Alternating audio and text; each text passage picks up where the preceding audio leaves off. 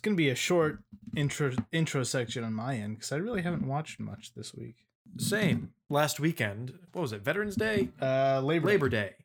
Labor Day. Labor Day weekend. That was the longest time I've ever gone without watching a movie in probably over a Damn, year. look at you go. How many days was that? It's four days, I think. Nothing. Yes. Nothing. Three or four days.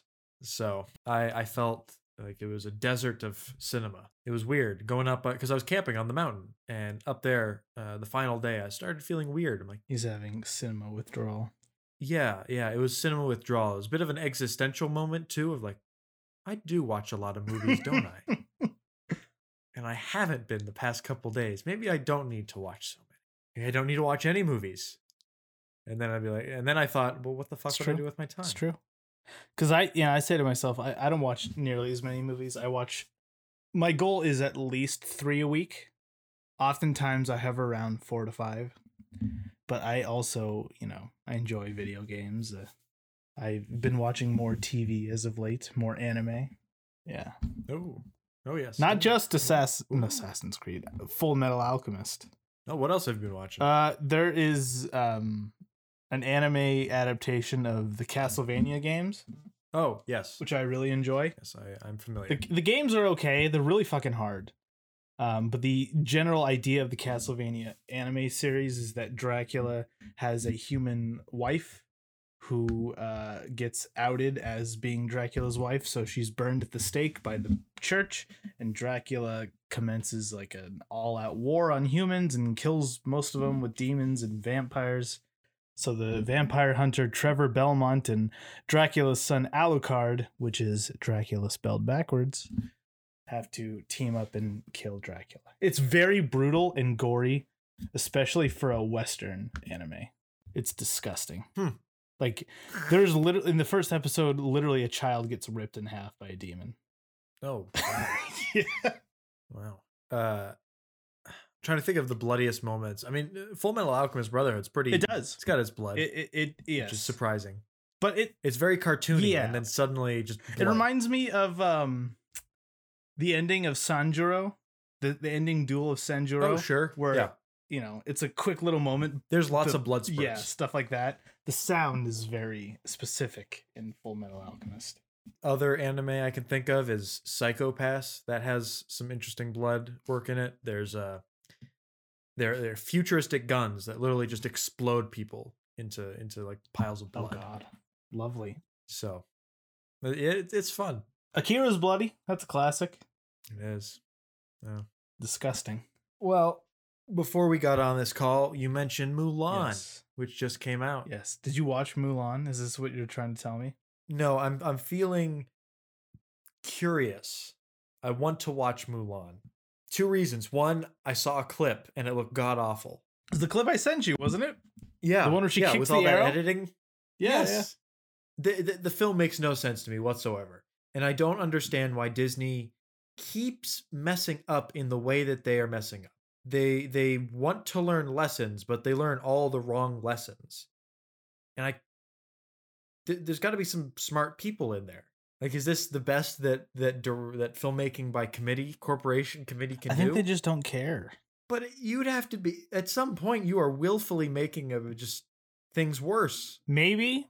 But the thing is, the, the live action remakes are interesting to me because they are unlike other things like your Lord of the Rings, your your Star Wars things. They are huge franchises that everybody seems to dislike or at the very least be indifferent towards, and yet every time there's a new one, people see it. They make shit tons of money. The Lion King remake is one of the highest grossing movies of all time. That astounds me. That is a film I never finished and never I to. didn't even start. I haven't even finished one of the trailers. I, I say what you will. I've given the Disney remakes an honest try. The only one I liked was the Jungle Book because the original isn't even all that great. I haven't seen that one yet. Me It's too. okay. Me too. But I don't know. It's just the ones that are bad. They draw me into Yeah. them because of because of what they are. Not not necessarily because I know I know I'm not going to enjoy it, but I'm just curious. What what are they doing? And with Mulan, it seems like you had the the trailer came out and it looks It- great. The film looks good. The trailer did look good. the film just looks good. eh, they they got the setting and the cinematography right, and the, the I'll give them that. But all the important stuff, the stuff that isn't superficial and surface level, Yeah. appears to have been made. Well, that's the thing about- Yeah, well, that's the thing about uh, comparing it to the old one is that you know a bunch of people were upset that Mushu wasn't in it. I never really cared about Mushu. I actually found him quite annoying. The original movie is not great. Um, I do. It has my favorite Disney the movie's song. pretty good. It's okay. It's not bad. It's fine. you don't need it to be a masterpiece. No- it's just yeah, fun exactly. Disney. Uh, Um, Yeah. but I do find this interesting that it's it's no secret that a lot of uh, bigger budget films are catering to the Chinese audiences, and this one is just funny to me because not only is it very much catering to that audience, but also the more recent controversy is that it was filmed in a lot of provinces where Chinese Muslims are in internment camps. Disney, what are you see stuff like this? Like they say they're trying to do progressive and be sensitive about stuff, and then this shit Yeah. comes up.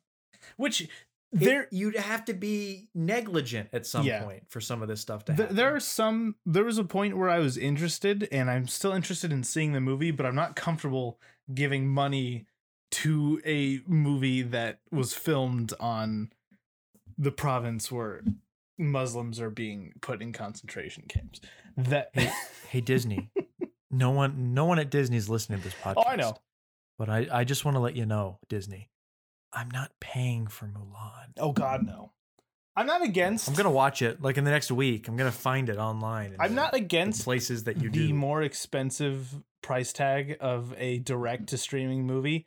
I think King of Staten Island and Bill and Ted a twenty dollar price that's appropriate. Thirty dollars is pushing it though, because even when I go to the movies, Thirty dollars is nonsense. Yeah, nonsense. even when I go to the movies, I don't spend thirty dollars. why would I suppose you're paying for the right to see it now, which just seems like a big middle finger. Yeah, But you know, a new Blu-ray costs 30 bucks. The- a Like a new, Blu- brand thirty bucks for a new Disney Blu-ray is Blu-ray. expensive too. Yeah, like normally like when they first release Marvel movies on Blu-ray, they're 30 Yeah. bucks and they usually typically go down pretty quickly and are on sale for around 24. That's about average. So if I can get a physical copy of something, why are you charging me the same amount of money Yeah, for just digitally streaming it? because it, it it only it's only works for forty eight hours as well. Really? I thought it was you could watch it until Uh, mo- well, pretty much everything that I rent, like I, I just watched The King of Staten Island a few days ago or a week or two ago, and that one Yeah. was uh, you had thirty days to start it, but once you started it, you only had it for two days. Yeah, but I think Disney's a little different. Okay, that might be the I don't know. I don't know though. You know why? Because I don't care. anyway they're not getting my money but uh, i am curious i want to watch it the there's a really really really really great youtube channel accented cinema which talks a lot about uh, asian cinema and he put out a video about mulan the new mulan just like a day or 2 Mhm. ago it's really good i recommend it i'll put a link in the show notes but anyway that video did that video further did not inspire confidence Yeah. in me about the film um, and just kind of confirmed some things that i thought I mean, I saw Aladdin in theaters. Did you Don't know why. Glad I did.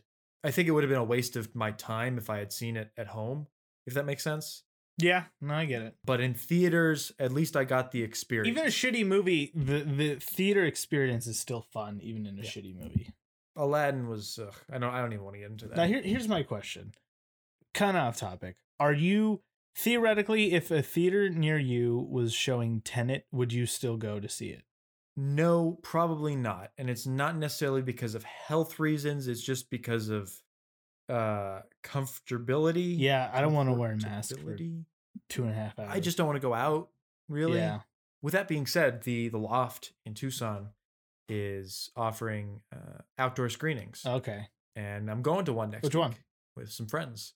We're going to see Jaws. Oh, So, okay. Something I've already seen this year. We talked about on the podcast. That was always Link fun. in the show notes. I, I I do just want to say, uh, because of this whole uh, pandemic thing, there have been a bunch of movies this year that have been obviously delayed.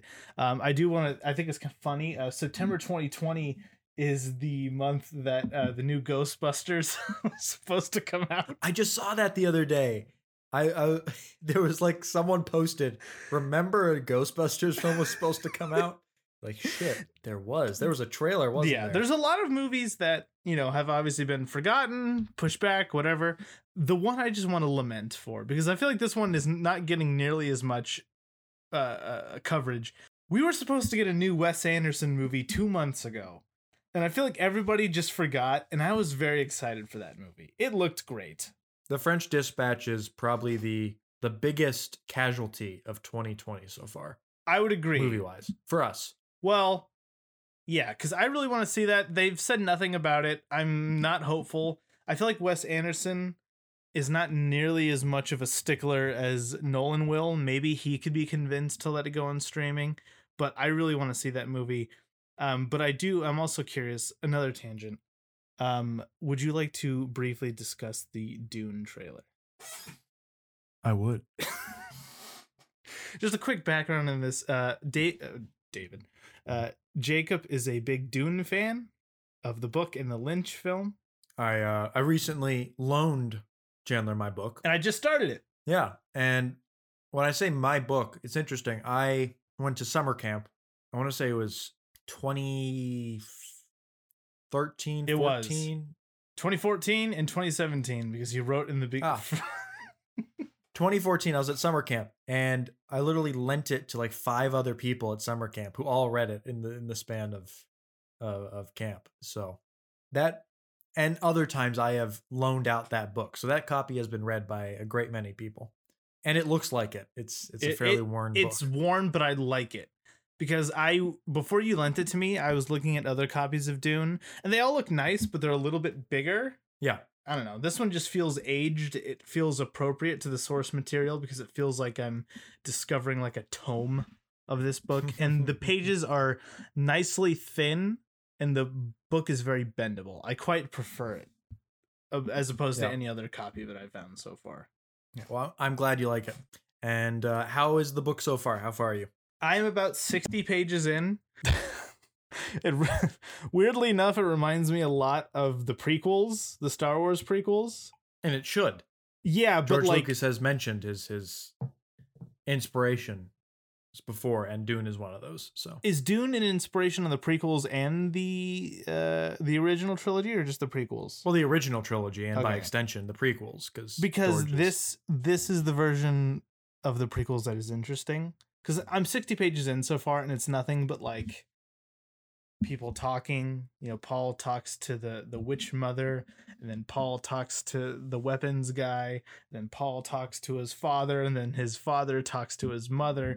But it's very interesting and i read 60 pages in like a day. I wasn't able to read yesterday um, but i'm surprised how much i enjoy it because there's a lot of shit i hate uh, mainly sci-fi, the desert setting, and prophecy-based storytelling. right, but this is this is one of the original. Yeah, uh, of those. This is which is it's interesting that going back and and going through this whole podcast, there's a lot of movies we've seen. They're like, oh, this is the original of yeah. this trope that's been done a, a thousand times, and sometimes it works. Sometimes it still holds up, and sometimes it, it doesn't, just because it's been done to death. So it's interesting the the reaction whenever you do go back to those original source uh, materials. yeah, it's funny because I don't know how much of this this movie is based, or I don't know how much of the book the movie is based on. But I read about sixty pages, and I mm-hmm. can understand most of what I'm seeing in the trailer. Oh, good, because it he is the the new Dune is two movies. Is it okay? Yeah, I believe they haven't shot the second one yet. So fingers crossed, the first one is financially profitable. Do you think or else we're going to have yet another chapter in the failed Dune adaptation saga, which is a already a big book. but okay, okay. The failed Dune adaptation. There, there's one thing.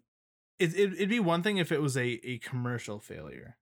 I don't think Denis Villeneuve is capable of making a critical failure. Maybe not as good as his other movies, but I, I just don't think he is. I I think he's confident enough and talented enough to at least make a good movie. The question is whether or not it will sell. Because I will say one thing. Yeah. I know that Dune fans are very excited and they love the trailer. As somebody who is only 60 pages into it and watched the trailer, um, it looks like a young adult book, like a young adult movie, Interesting. like a Maze Runner Divergent type thing. Does it? It does to somebody who's not very familiar with the source material. And I guess some of those movies do well, Huh. but those movies I've never seen Maze Runner or Divergent because the trailers were so boring to me. Well, yeah, but I the, this trailer wasn't boring to you, was it? And no, it was fine. Um, it was fine. Interesting. it it it was uh there one thing that stuck out to me is that I don't know, I guess I always pictured Dune to be a lot sunnier. It's a very dark looking movie. Like literally gray skies, gray sand. Yes, and that's because a lot of the book, I, I feel like the it's it's there's a dichotomy here with the story, and that a lot of it is political intrigue taking place in shadowy places, Yeah. and literally you're you're not, you haven't even gotten to the part where the part of the book is just underground for for large sections of it. So it's it is a dark book with that takes place on a extremely sunny planet because it's interesting that the the the introduction the location the first location in the book is the planet Caladan and it is this watery kind of wet dark world yeah. I like I I don't know. I feel that I'm struggling also because I I look watch the trailer and I'm like, "Oh, it is yet another one of these dark hard to see Yeah. blockbusters." And at the same time, I'm like, "Well, if anyone can do that, there's there's nothing inherently wrong with that aesthetic. No. It's just that it's been overdone where it isn't necessary. And if anyone can make it necessary and work it in the, the the visuals and the aesthetic, work that in with the narrative, it's Denis and his cinematographers. So, Which is not Roger Deakins. but still doing good work because Yes. it does Oh, look yeah. good, It even does though look it is good. dark. Yeah, um, I'm also not super. uh, I've never been super blown away by Zendaya in anything. It's funny because every time I watched a trailer reaction for for Dune, uh, everyone's like Zendaya, look, look, or Tim or Timothy Chalamet. They're always pointing at him like, Tim Timothy, I can get behind. Um, Zendaya, I don't know anything aside from the Star or not Star Wars Spider Man movie she's in. I literally don't know what she's else. fine in that. I, what- I don't. I don't. I don't know what else she's famous for. I have nothing to judge her for, so I'll, I'll keep an open mind. Music choice is interesting. Pink Floyd. I like it. It grows on me every time I listen to it. Then again, I'm getting back into Pink Floyd again. So, How many times have you seen know. the trailer? Mm, without watching a, a reaction of someone else watching it? Probably ten Uh, times. you're one of those people who watches the reaction videos. Yeah, I'm I'm a bit weird like that, where I just No, I I, I, watch I do it too.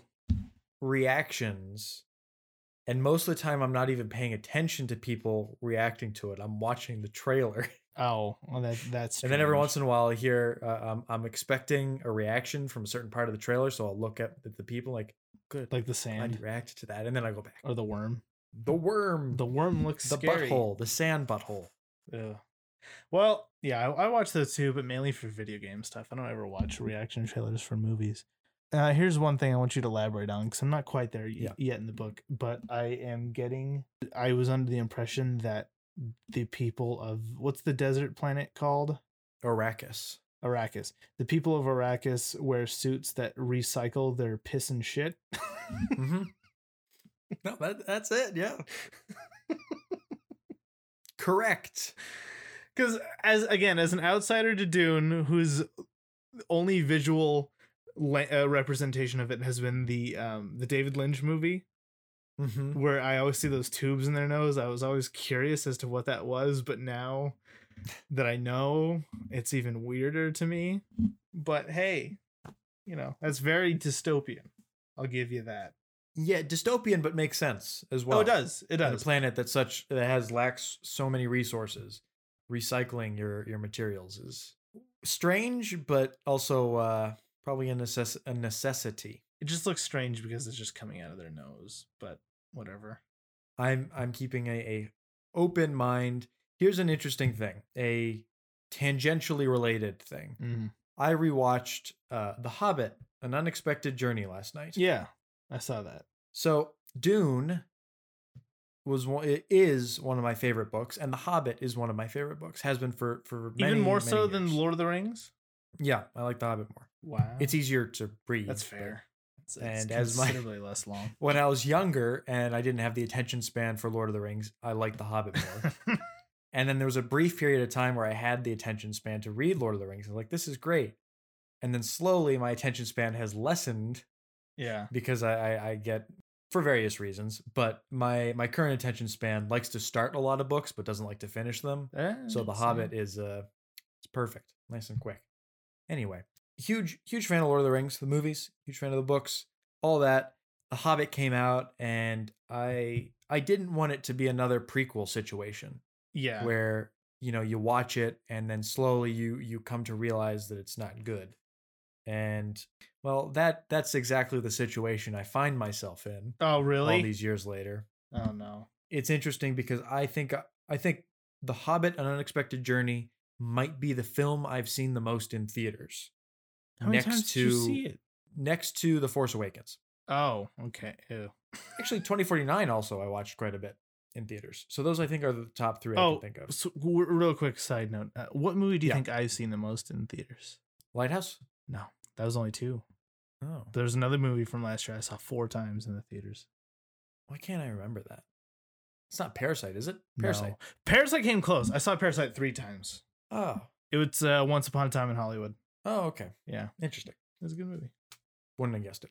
Anyway, so anyway, I watched the uh the Hobbit trilogy as it came as it came out, and I watched each movie progressively less. So I I watched Unexpected Journey quite a bit in theaters. I watched Desolation of Smog, Smog quite a bit. Smaug. Smaug. And then I watched the Battle of the Five Armies. By the time the Battle of the Five Armies came out, I was starting to feel fatigued. Yeah. And so I haven't touched them since that. Uh, it has been six years probably since I have seen the films. Yeah, somewhere around there. And I returned to Unexpected Journey last night, expecting it to be good because I remember it being the best of the bunch because it has character development and actual attention to to some of It definitely does. the thematic weight of the story. It was a big fucking mess. It really kind of disappointed me. And I don't know what I'm going to do, but I it might turn out to be an essay, might turn out to be a video. I don't know, but I think I need to do something to express my opinion and Okay. and to find closure on this topic. See, Uh, that's so funny. I'll be watching.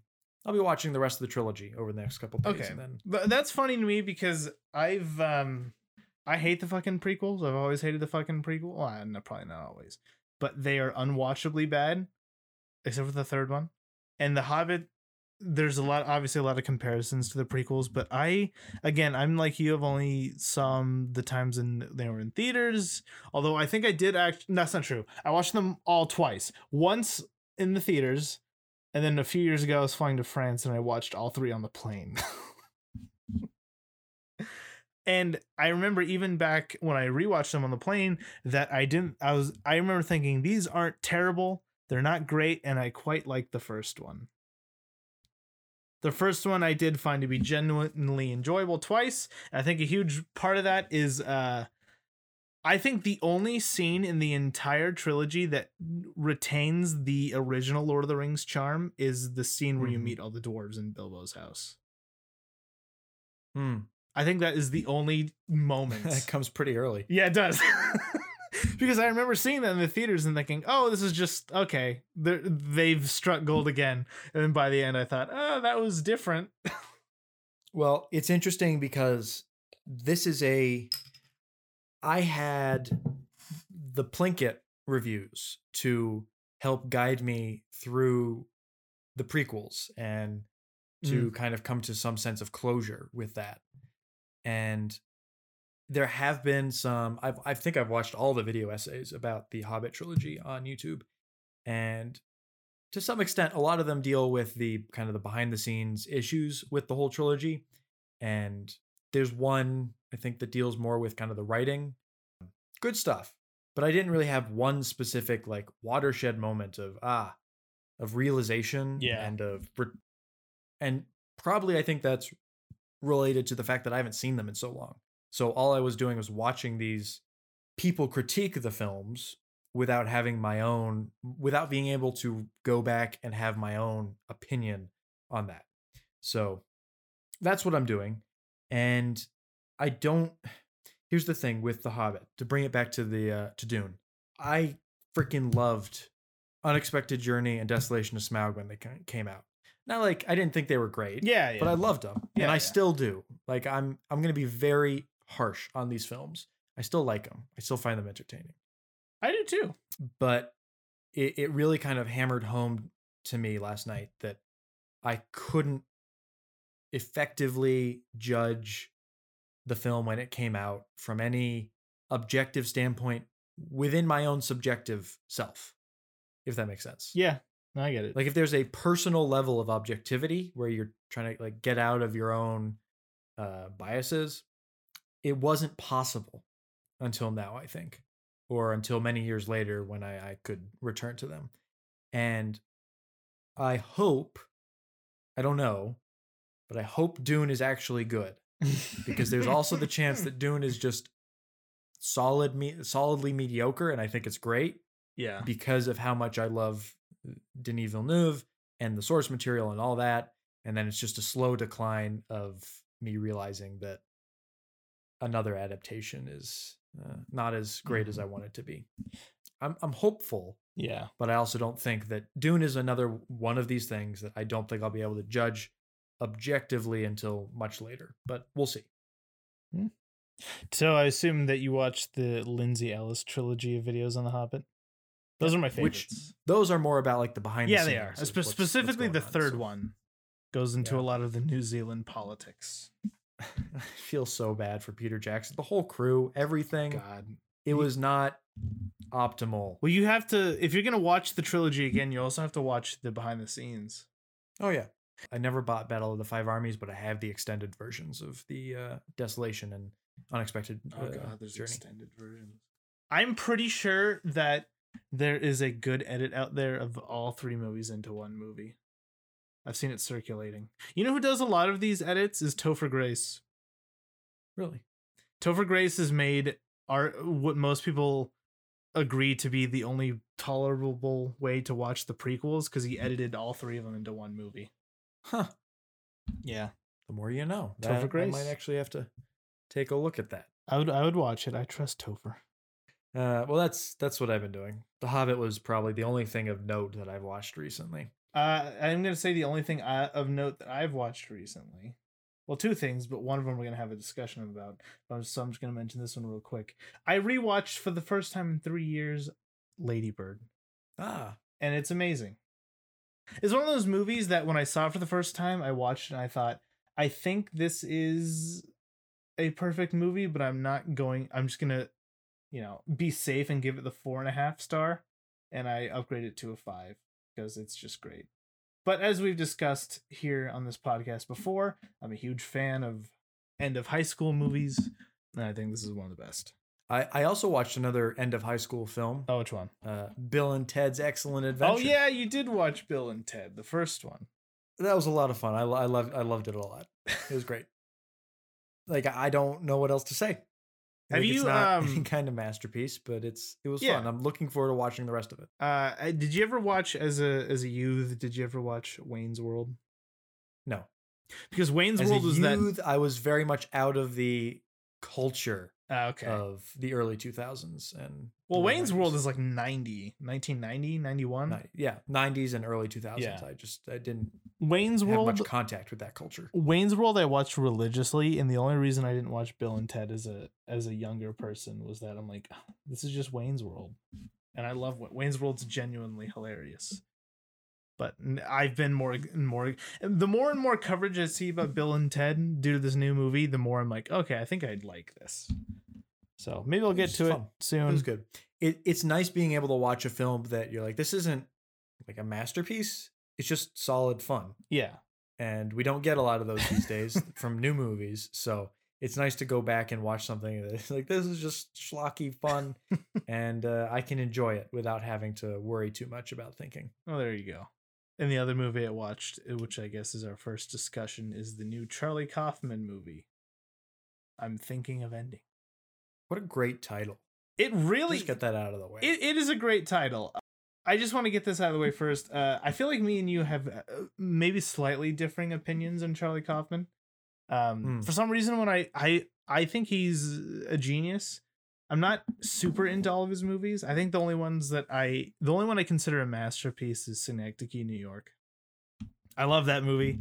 Right. And I have a very different opinion where I Yes. think Synecdoche is just kind of intellectual overload and it's not particularly well thought out in that in that uh, yes, and respect. Well, that- that- I do like the rest of his filmography. Well, though. that's how I feel about a lot of the rest of his filmography because I feel like, and I'm also just going to say, as somebody who just finished his book as well, uh, which I recommend his book, but every any if one of the main issues that a lot of people have with Charlie Kaufman is that he is overly intellectual, where he needs somebody to sort of ground his ideas which a lot of his most respected works, I think, aside from Synecdoche, like Eternal Sunshine, is one of everyone's favorite movies. Being John Malkovich adaptation, whatever. Uh, those movies are by directors who knew when to say, "Hey, Charlie, let's not go all the way out there. Let's stop right around here." Uh, his book is there's no breaks. It is 700 pages long. I'm just gonna give a I'm just gonna give you the quick review because it's about a film critic who stumbles upon a three month long movie, uh, goes to bring it back to New York where he works, accidentally sets it on fire at a fast food restaurant in Georgia, hires a hypnotist to help him remember all three months of the movie.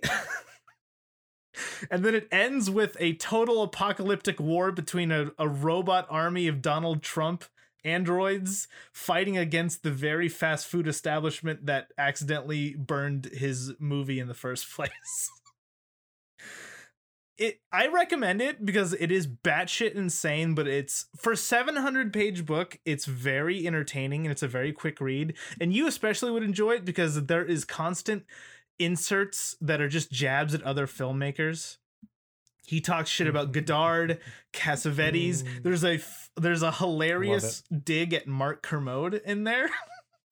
Oh, have you? I watched Mark Kermode's review of this film. I did. was- apparently, there's some beef between the two of them.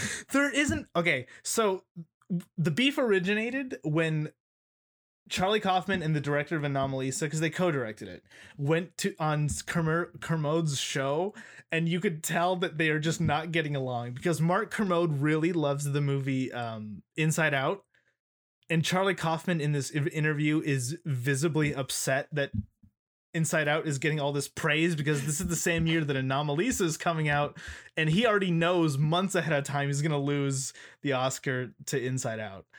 So it's a very funny interview because they're taking jabs at each other the whole time, but then later in the book, um, basically the the little one off line is that the the critic, the protagonist of the book, is referring to an essay that Mark Kermode wrote about a movie that he also saw and he said the the review I think is called My name's Mark Kermode and I'm an asshole but I don't know because he's got many essays that are kind of like that. It's it's funny Mark Kermode tweeted about it and that's why in the beginning of the review that he did for mm. this movie it's funny because he he starts off by saying I understand he's a genius. but yes, great book. I recommend it. It's fucking out there. It's bizarre. It's too long, but I loved every page of it. It's not often that I read a 700 page book in a month. Yeah. Um, You know, if if we if I end up coming up to Phoenix in October mhm. for a potential camping trip, I'll I'll, I'll pick up the book. If I have it if you want to borrow rent it. Yes, It's funny. I'll read it. I'm curious. So yeah, Kaufman, he's great. He's smart. My favorite. I love Synecdoche, New York. I love Eternal Sunshine. Those are the big ones. Everything else, the only movie that I'm kind of iffy on is Anomalisa, which I used to be a big fan of, but as I grow older, I kind of like it less and less. Hmm. But I do respect him because he is truly one of a kind. Yes. And this movie, the new movie, um, I actually did. I read the book a week before, Um, because I this movie's interesting to me because I watched the discourse around this movie happen live, really. Because I watched it the night it came out. I'd read the book a week before, so I had enough time to like digest what the book was about. Then I saw the movie and I immediately understood most of it. Where I'm like, okay, I know what this is about. I know whatever. And then I, I watched everybody around me who was watching the movie because all the reviews that came in first were like, Kaufman's gone overboard. This is too much, even for him. And then a few days later, those same people were like, I watched it a second time. I understand it. It's a masterpiece. I don't think it's quite a masterpiece, but I do really, really like it. I feel like you've what's the what's the expression I'm looking for here? You've jumped the shark or you have you've sabotaged my critical analysis of this film. because I'm about to say that I think this film is overly intellectualized. and I'll say that I mostly understood it. Yeah. Also, especially because I looked up some summaries after I finished it. I am not bragging in any way that I understood it on the first round. I'm just saying I read the book. The book, the movie makes certain things very, very ambiguous that the book makes very, very clear in the end. Right. That's the sense of that I got. Yes. Yeah. So I'm not flexing on the people who didn't get no, it the first time. Yeah, I know. Because I the thing is is that I've set myself up for failure here because I constantly say on the show that I often return to films and I like them more. Yeah. So I feel like by saying that I don't know, like I feel like I need to watch this this movie again. And I'm going to say this about the film that we're going to talk about later too. But interesting. Okay. The the thing is is that I wasn't really emotionally invested in what was happening in the final acts of the film. Yes. I didn't care. Uh, yeah. And not like I, I sensed that there was some real interesting. If any director is like Sigmund Freud, uh, Charlie Kaufman is the Sigmund Freud of directors. He is. And it felt like it was all connected in kind of this weird psychoanalytical way, and I liked it. But at the same time, it felt like it was asking so much on a intellectual level mm-hmm. while not engaging me whatsoever on an emotional level and I just kind of gave up on caring about any of the characters after I had figured out, oh, okay, we're doing this now. We're going down the rabbit yeah. hole. Why? Which so I know why now, and then now it's just okay. Yeah, no, I guess that is the rest of the film. I I I enjoyed the film mm-hmm. overall, though. Yeah, um, I do agree there. I think that's why this isn't exactly masterpiece for me. Is that it's it's a very odd. I, I feel like we should at least briefly discuss the movie's about. It's essentially sure. just about boyfriend and girlfriend, told from the point of view of the girlfriend going to meet her boyfriend's parents. It gets weird from there. Really weird. She's not too into the relationship. No, she's thinking of ending things. She makes that very clear.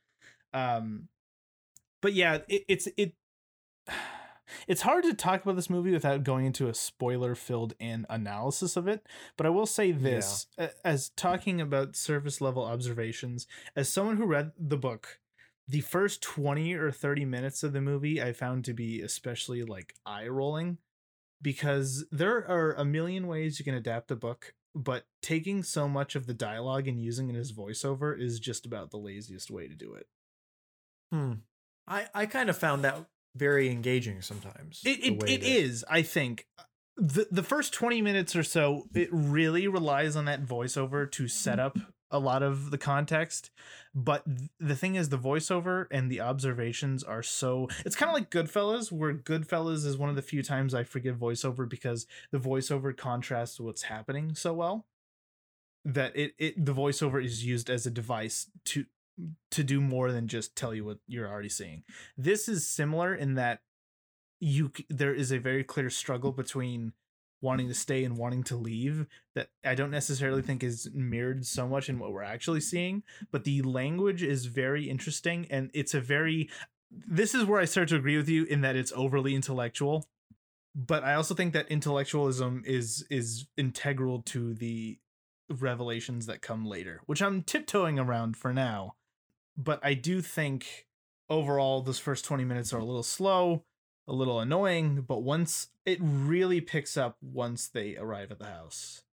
there's so many interesting things like little connections and stuff in this film references and i get what you're i feel like i got a taste of charlie kaufman's book in this film Yes. because there's a whole conversation about a woman under the influence at one There point, is. which becomes an important part of the dialogue at some point Yes. to understand the film Specifically Pauline Kael's essay on a woman under the influence, which apparently is a big deal. I've never seen the movie, so I don't know.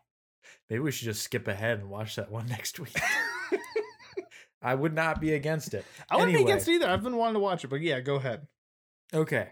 So there's stuff like that where there's there's a lot of references to art and culture outside of the, the this work, and they talk about poetry and artists and different things. There's also I I got the sense that this is taking place in a parallel universe to Fargo because half of the actors are from Fargo, The show, including yeah, the the main show. actress. What's her name? Jessie Buckley, she's in the new season. She's in the new season, Yeah. which we haven't seen yet. Yeah. which coming out soon. Hopefully. Yeah, it is. No, it is. September. Yeah, yeah. Yeah. So I got I got heavy Fargo vibes from this entire film. Oh, g- quick, quick micro observation. So Jessie Buckley, who is in the new season of Fargo, and we have only seen her through one trailer. Um, her accent in that is very similar to her accent in this movie. Which at first I'm like, okay, they're both, you know, they take place in a vaguely Midwestern town. But then I, I come to learn that she's Irish. Jessie Buckley is a very Irish woman. If you hear her in interviews, she has a thick Irish brogue. So part of me is thinking, okay, is it is she doing this accent because this is also takes place in the Midwest, or because she perfected this accent for this American show and she's like, well, I'm not gonna learn a second fucking American accent. Oh, you do this one. A likely story. Could be both, but go ahead. Yeah. The only other thing I know her from is Chernobyl.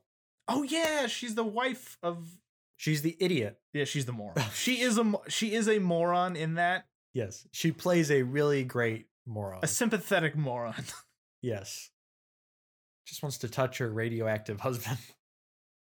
Kills her baby. Spoiler alert. Oh, well, Well, you know, I'm not. I'm, happened I- 40 I'm- years ago. I think history spoiled Chernobyl for us. spoiler alert doesn't go well. Uh, so should still, we, spoiler alert, still isn't going well, but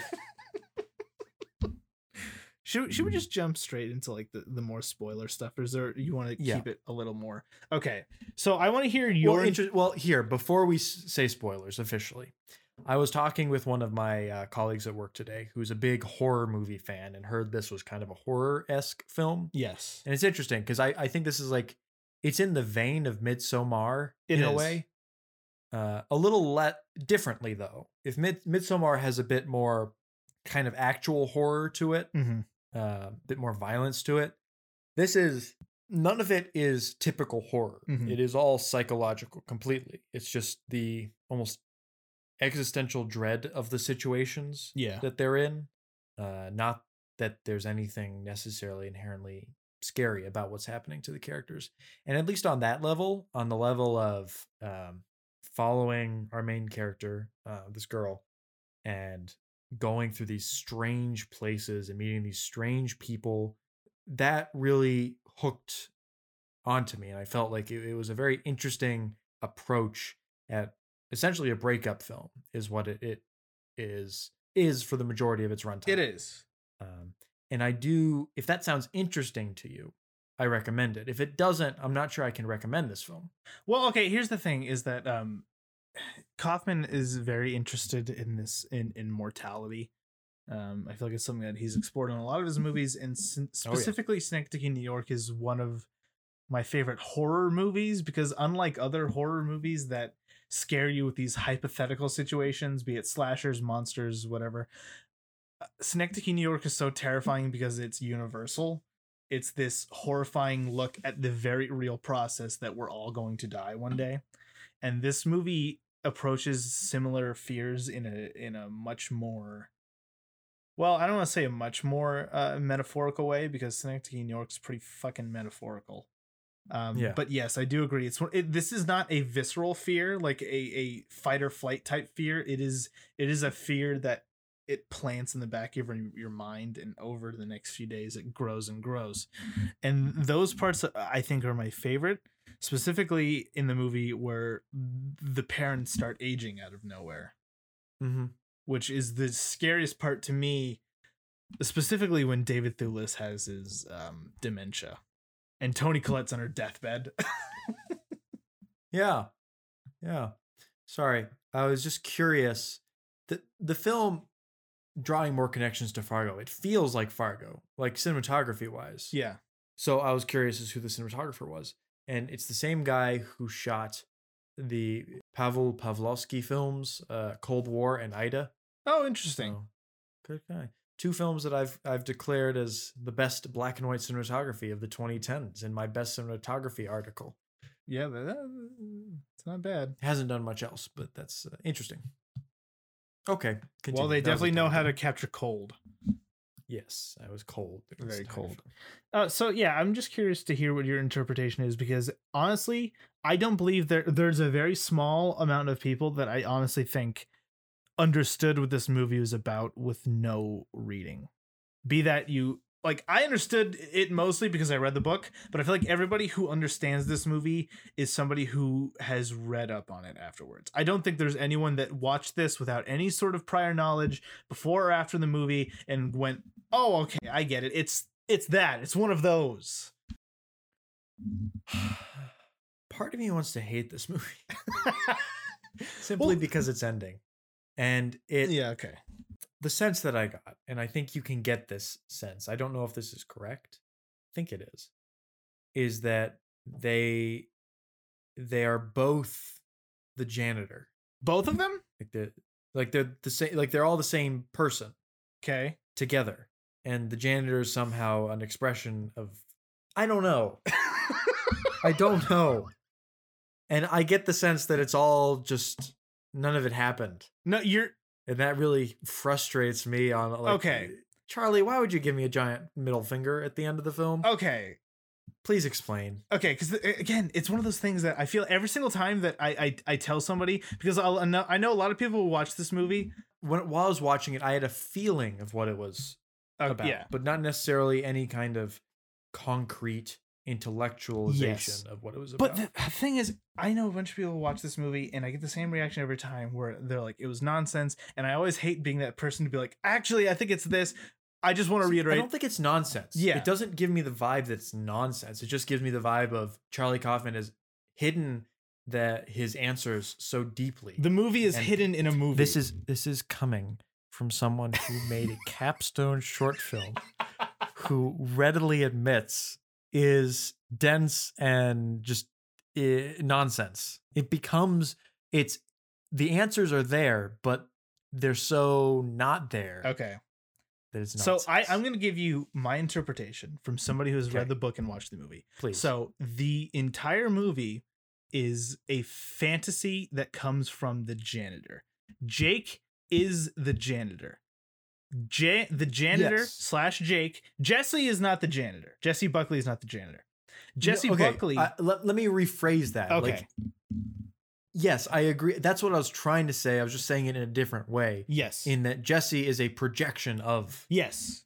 the janitor. Jessie is a projection So, of the In a way, the same person. Kind of, yes, because she's a completely made up person in the janitor's mind. Although Jake is a real person, Jake is the janitor, and the Jake you see in the movie is the janitor as a younger person. That's how he remembers Right. himself. That's what he looked like. Jake is a real person, just in the past. This whole movie is a movie where it is just one giant fantasy where he wants to live in this fantasy world of hope, but the realities of his life keep creeping in to a point where he can't deny the reality of his situation. So obviously the janitor's old, he is fat, he is at the end of his life. He that's why this whole movie takes place during this romantic little meet cute type scenario. He's invented this scenario in his head where this is how he met the girl and even in this scenario, he is not able to talk to this girl. She talks to mm-hmm. him because he Yeah. even can't admit he would not be the person to come up and everyone every introvert's dream is to have some beautiful girl go up and talk to him in the way that she does And this fantasy is also influenced by, as we see, he's a huge fan of movies and watches rom coms. I will say this of the few movies I've seen this year, nothing made me laugh harder than directed by Robert Zemeckis. How is it just cuts to a movie. Which is reflected in the fact that this woman has no name or is given multiple names. And one of the names she adopts is the literally the woman in the Zemeckis movie that he's watching. So this woman is this perfect fantasy projection of a woman that he wants to meet, but as they said in the uh, in the movie that hope is something that is invented and hope he doesn't have much hope left because even he can't deny his status in life at this point because of course when you're young you hold on to this hope that oh i'll meet a woman in a bar mute cute scenario bring back to the parents. But even he can't avoid the fact that okay i'm like 60 something if i were to have this fantasy there would be some negotiations so when he brings the woman back to meet his parents, this is where the reality starts creeping in because I honestly think that this Jake janitor person is somebody who has was severely affected by his weird parents. I think his weird they are parents weird. they are weird and I think they are as much as he can fantasize about them, they are really reflections of who they are. They're weird people with these weird social ticks that they have given him. So that's why even in his fantasy, he's very like with his parents. He's very uh, creeped out by them. So I think this is a man who his parents have fucked him up to such a degree that he can't even talk to people. So he brings this fantasy woman back, and the parents he can't deny that the parents are the way that they were, and even in this fantasy, they would be weird and creep her out. And I also think that there is a there is some sort of reality behind what happened. Uh, there is a girl that he sees at this ice cream place. This young weird girl who has a, a sort of sassiness to her that is reminiscent of Jessie. I think that what happens later in the movie with the ballet and the the dramatization of this event, I think that there is a real event in which the janitor got involved romantically with a weird student. She found a boyfriend and he and she ended it with him. That's why this thought of I'm thinking of ending things creeps into the fantasy girl because he knows even in his most ridiculous fantasy, the woman would probably not want him because that is the reality of what he's faced and that he can't help but think of it. Um, the ending in particular, I do agree. The, the ending goes a little too far, but I think we're in different opinions because I So, love. okay, here's the thing. Okay. the the the ending i'm going to like I, I say this as a criticism Yeah. but it is not so much a pure criticism as it is something i do not prefer Yeah. that it's not bad filmmaking Yes. it is just a kind of filmmaking that uh, on at least on a first viewing i did didn't appreciate and didn't feel like a a proper emotionally fulfilling ending to the film and on an intellectual level it does seem like that kind of closure is possible which is why i think in the in future viewings i i still might not like it because you spend the whole film with this girl and then she's just imaginary Yes. which is very frustrating that that part I do admit is frustrating because it would be one thing if this was told from the POV of Jake and then this girl started to sort of fall apart but the fact the the fact that this whole movie comes from the point of view of the girl is confusing to me because this girl is given this ridiculous amount of sentience that I don't think necessarily is explained by the fantasy element of it all.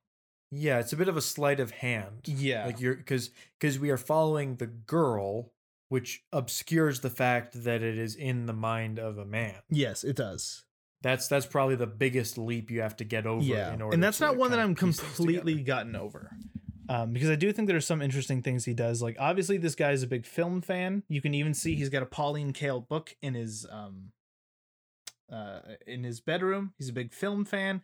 Um and you know in the beginning i thought okay this is just overly intellectual no two people are this intellectual but then when you realize that she's sort of this romanticized projection of the perfect girl okay of course he would want her to be just as intellectual. Of course, he would want her to fucking recite a random poem that she wrote in the middle of a car ride. Um, but at the ending, so I, I I'm curious because there are two scenes at the end that I feel like a lot of people have issues with, and for me, I it's the ballet scene because that is where I'm like, get a hold of yourself, Charlie. I enjoy the end scene with the recital in the award ceremony, but the ballet scene is the first time in the movie where I'm like, really? Must we? Must we? Uh, I think I was the opposite. I was still engaged with the ballet, but slowly losing it. And by the time we got to the awards scene, I was just like, okay. I will admit that there Goodbye. there is just there's too much shit at the ending. Some people when they get to the high school, that's where they get interested. It's like it's like they throw three Yes. three tests of your patience in a row because you have the ballet scene, you have him naked in the truck with the pig, and then you have the awards ceremony. And those first two, I'm just like, oh my god. But the awards ceremony, I did find captivating. Not for the musical number. I think you could also call this uh, an alternate title for this film. You could call it Naked. because I, I do like the symbolism of of essentially our main character stripping down. Yeah. And I mean the obvious connotation there is that the, the film is kind of going into his psyche. And I feel like that's something that Charlie Kaufman does often in his film Mm-hmm. films, a a visual representation of a character being unveiled Yeah. in some way. In this case, a literal unveiling of clothing. Well, yeah, but and the- a pig. I don't know what the pig's The, well, the pig was there earlier in the movie with the you know they're talking about the pigs in Yeah. the barn with the, that part. I'm not too sure. Charlie and I are on the same wavelength. I think we've we've read the same philosophy on some of this stuff on dreams Yeah, and I see a lot of I see a lot of what I was attempting to get at or at least explore with my capstone. And uh, Charlie Kaufman has done it so much better, obviously, but um clearly the duality. but still of I, s- I Kaufman's. I yes oh that's right we have the same last name i always forget this so i i see it i identify it and i don't like it no, I, I agree to an extent. Like this ending scene, I just want to give my quick theory because it's it's very strange in that it's an award ceremony where everybody is in old age makeup. My interpretation of that is he's still holding on to the hope that his entire life will be have meaning, that it'll be rewarded, that somebody will see all the good that he's done and be like, "Hey, Mr. Janitor Jake, here's an award." But in that moment, he knows in that moment he won't be a young man anymore. But he also doesn't want to see himself as the fat, disgusting gi- giant man that he is. So he sort of gives himself a mental compromise in which he is simultaneously his young, good-looking self, but also has the the hints of old age that he can't deny that are there. So it becomes in the form of young man with old age makeup. I think that's interesting. I don't care for the musical he does, the musical number he does at the end, but I find the idea of this this this last bastion of hope in a hopeless life to be interesting and sad. And then Fat Damon starts singing. but yeah, that's that's that's my interpretation of it. Um, but it's one of those things like we discussed so many episodes ago with last year at Marienbad, where it is a mystery. It's up to you on whether or not you find it interesting to solve. For me, this is an, a mystery I found interesting enough to solve. And I can see why people would not feel interested because if you were not even closely interested in the same things that these characters were, I, I know my brother watched it. Yeah. And he, you know, all the things that he's referencing he doesn't care about the musical theater, the film, the Cassavetes. So he's like, "What? Why am I still watching? I don't care about these people." And I understand that to an extent. I'm a huge fan of film. I love Cassavetes, so these things I found interesting. But I could see why people would not like it, and I don't blame them at all for not. Which is most of Kaufman's movies. i'm reminded of a great film here a great film it's one of the top 10 films ever made it's a little film called otto e mezzo in italian or eight and a half Oh no. Yeah, no, you're right. There's there's a lot of there's a lot of similarities. but there's a really great quote in there uh, so one of the characters in that film is a film critic Yeah. who talks who says to the director in the film that it's preposterous for you to not make a film for your audience or to treat your audience see i'm trying to find the quote itself but it's it, it's about how sometimes directors can get too in, inside of themselves, Yeah. too esoteric for their own good, and I think Charlie Kaufman has strayed a bit into that. He's been Not that I don't enjoy it, because the fact that because that stuff is all stuff that I like too. this is this is the good part of the film. I like I really like the whole most of the film. It's just this weird I was just watching it and I was like how long is he going to sustain these conversations for? And I wasn't it- was just like almost a game at some points. Yeah. Like how like the the minutia of like where's the conversation going to go? What are the twists? What are the turns? When are they going to fucking leave the house? When are they going to get downstairs? And like the smallest things became bits of uh, intrigue, and the conversations kind of filled the space in between that. But I think you have to say that at some point, this is not a film for the masses. no. This is not a film that most people would appreciate or like. no. I think on some level, if you are trying to get someone to watch a film Yeah. because they like it, not because you just want them to watch it and boost Netflix's numbers, how would you, uh, this is a rhetorical question. No need to answer it. How would you write a film description that both spoils the intellectualization of the ending without spo- actually spoiling it? With with like somehow you need to communicate this is what the film is like. Yeah. And if it interests you, then this is a film for you. It- It's just it has a very niche demographic and and it it's a good film for those people who find it interesting. And 6 years ago, I think I would have found this intolerably boring. But that's the thing. I put that in my Letterboxd review where I'm like, there was a point in time where people saw the name Charlie Kaufman. They're like, oh, they didn't flock the same way they do to Nolan or Tarantino. But there's a point in time where the name Charlie Kaufman meant, oh, this is going to be heady. I'm in. That's the John Malkovich adaptation days where you're like, okay, this will be understandable, but it'll be a trip. It'll be out there. The more and more Kaufman got into his career, the more and more one he's alienating the masses who would have given movies like John being John Malkovich adaptation a chance, but he's appealing more and more to the people who are diehard fans. When with I feel like with each and every movie that comes out, he is alienating those people more, and he his devout fan base is getting even more devout because there are Mhm. Kaufman fanatics out there more so than most other movies and those people will spend hours and hours dissecting every frame of those videos or those movies i feel like there's going to be a point where and i almost feel like charlie kaufman is making movies that are consistently upping the challenge for those people because he is sort of in the same ballpark as filmmakers like Jodorowsky and Lynch where they make Hmm. movies that are very much reflections of their own psyche whereas Lynch and Jodorowsky make movies it's they just spit out their psyches into a film form. They say you figure out what this means cuz I don't really know. Whereas Kaufman makes similar movies where he's like I know exactly what this means. I want you to figure it out. And some people are intimidated by that. And he keeps upping the ante. I appreciate the other version of this. the the mystery of I'm thinking of ending things seems very concrete. This is a film that I finished it and I feel like there's an answer to this movie. yes One answer. Not multiple, not your own interpretation. There isn't an answer to this film. And I think I just in generally in general appreciate films that are more open-ended, that have your own interpretation and aren't meant to be solved in any particular way. yeah we're like the return But this is this is kind of yeah, this is kind of a ongoing development in my own appreciation of film.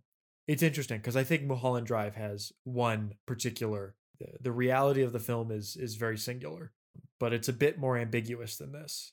There's other films like uh, last year at Marienbad that I, I don't know. I'm curious. Uh, there's a few more films on this list that I think are going to be kind of on the BFI list, not this list. There's no li- I'm thinking of ending things. It's not on any list other than my favorite films of 2020, It's, which has yet to reach 10 films. I, I, Walter, by the way, you know whose list it's not on? Mark Kermode's. Oh, well, I, I largely agree with Mark Kermode in this. Uh, I, I do in the too, respect kind of of. Charlie Kaufman. I, I will say that Kermode review, I do enjoy. I never see Simon Mayo talk as much as he did about this movie. I thought that was funny. Yeah, I just wanted maybe just a little bit of closure from Jessie Buckley's character, like some sort of ending for her I agree. as an individual. Yeah. That's that's really what is preventing me from from really because she just disappears. Yeah, which feels like okay, well, why did I watch all that the rest of that? I get I get that there's an answer to this, No, I but that answer isn't satisfying. because it, it's it's almost like intentionally misleading to the point where it's not clever it's just you you constructed it in a way where you intentionally wanted them to think something else pull the rug out from under them without any real indication but everything else is so great that eh, that's a minor problem but unlike other movies that are sort of these big puzzle boxes, I feel like I got everything I needed out of this movie, so I don't plan on watching it again anytime soon. I I might rewatch this soon. I yearn for that experience that other people mm-hmm. had, because again, reading the book really helped. The book is great. I do recommend the book. The book takes maybe you'd like the book more because the ending to the book is more of a psychological slasher than this weird cerebral explosion that the movie is. David Thewlis, David, great Thewlis. actor, wonderfully weird, correctly casted. that house, that's like every person's nightmare of going to going home to visit their significant other's parents. What the hell? Uh, that was just a, a treasure box of strange. That part, yeah. That, again, that part's my favorite part in the whole movie. That section. As mu- as much as I love watching two people talk about John Cassavetes movies, Well, there's some really interesting editing stuff in that scene. Yeah. Where she's going down the stairs multiple times and voiceover during the dinner scene, the the mother, played by Toni Collette, another great performance. She's just very like dismissive of her as an artist and all that. And it's just really interesting dynamic character dynamics there that made the film for me. now here, here's one thing that I I want to I want to pose this question because I want you to tell me whether or not you think this is an oversight or an intention. Um, so obviously the, the boyfriend and the girlfriend, Jake and the girl, they're similar. I think that Jake created this woman to vaguely resemble him because obviously she's a reflection of his own desires, his own mind. So obviously she would look like him. I do find it interesting. They're both redheads They're both redheads. I both think they look kind of similar, and they're both named Jesse. in a way. And they're both named Jesse. No, this is entirely intentional. Yeah. Charlie Kaufman went out of his way to find two Jessies or two actors of the same name. Yeah. And he and he happened upon Jesse Plemons and Jessie Buckley. Because I don't think they would be the first choice. You don't think? No. N- nothing against them as actors. Yeah. They're just they're not as prominent even among art house. I think Jesse Plemons is there. Jesse Plemons has been a lot of stuff. He's there, but he's kind of more of a mainstream. He's in The Master. You know what? He's in a weird limbo between film and television. That's where that's the, Yeah. the middle ground that he's in. Because I know him primarily from Breaking Bad and Fargo. Interesting. I like. I don't think that. I think he stumbled on one of them first, and then maybe found the other one as a result. But I do think it's intention entirely. Intentional. I think so too, and tha- that's a, a lucky coincidence because I think they're both. I picked up on that about halfway through the film. Like, wait, these two actors. Good movie. Uh, shall we jump on to the next one? Just reading a uh, a Letterboxd review. First line: Too dumb to understand this.